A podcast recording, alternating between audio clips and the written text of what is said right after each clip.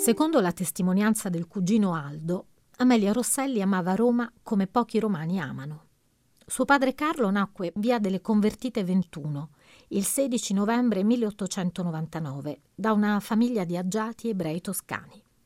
Il nonno, Giuseppe Emanuele, era compositore e musicologo e la nonna, Amelia Pinkerle, da cui avrebbe preso il nome di Amelia, era una scrittrice e autrice di teatro fiorentina zia di quell'Alberto Pinkerle, noto con lo pseudonimo di Alberto Moravia e che nel 1929 era uscito con la prima edizione degli Indifferenti.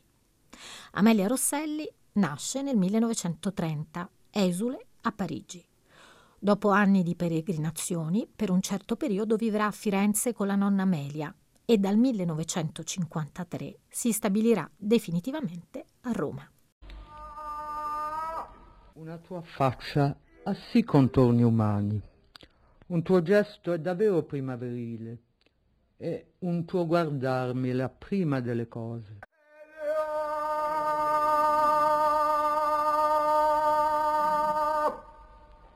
A cui penso quando, nel vivido primeggiar dei nuvoli pomeridiani, io con molta lentezza cerco te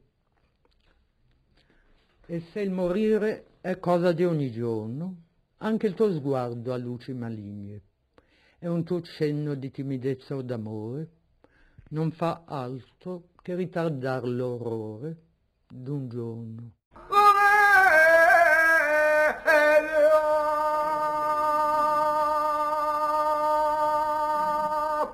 Il 15 dicembre 1953 muore improvvisamente d'infarto a soli 30 anni L'amore di Amelia, Rocco Scotellaro, il sindaco socialista di Tricarico in provincia di Matera, incarcerato ingiustamente dai nemici politici. Amelia compone Cantilena, poesie per Rocco Scotellaro. Si tratta di una nenia funebre dove Amelia abbandona l'inglese per l'italiano. Rocco morto, terra straniera l'avete avvolto male. I vostri lenzuoli sono senza ricami lo dovevate fare, il merletto della gentilezza.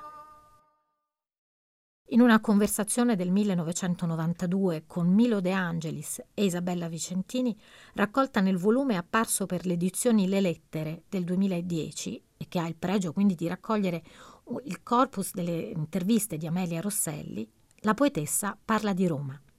Ne leggiamo qualcosa. Ho conosciuto molti quartieri semplicemente cambiando camere in affitto. Gli avvisi li pescavo sul messaggero. Vivevo presso una famiglia, talvolta con un pasto al giorno, tal'altra con l'ingresso separato. Per lo più erano posti dove non c'era il riscaldamento. Ero stata pratica di camere in affitto a Londra, ma il girovagare dal 49 al 54, da una stanza in affitto a un'altra, mi ha fatto conoscere Roma da tutte le parti possibili, tranne la periferia. Il ricordo più felice l'ho di un anno in una camera da 7.000 lire al mese, una stanzetta celeste chiaro, con soffitto alto e bianco, in via della Vite, dietro alle poste centrali.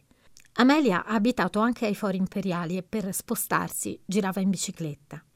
Nella Roma degli anni 50 raggiungere così i musei o la Biblioteca Nazionale le sembra una sorta di vacanza culturale. Studia musica e dalla musica capisce che invece sarà la poesia l'unica strada possibile.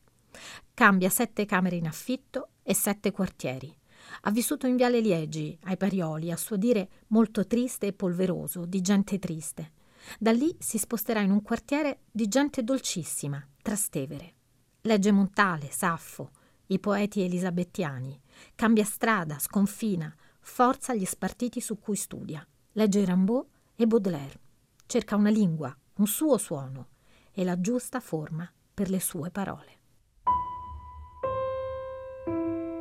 Un tuo gesto è davvero primaverile.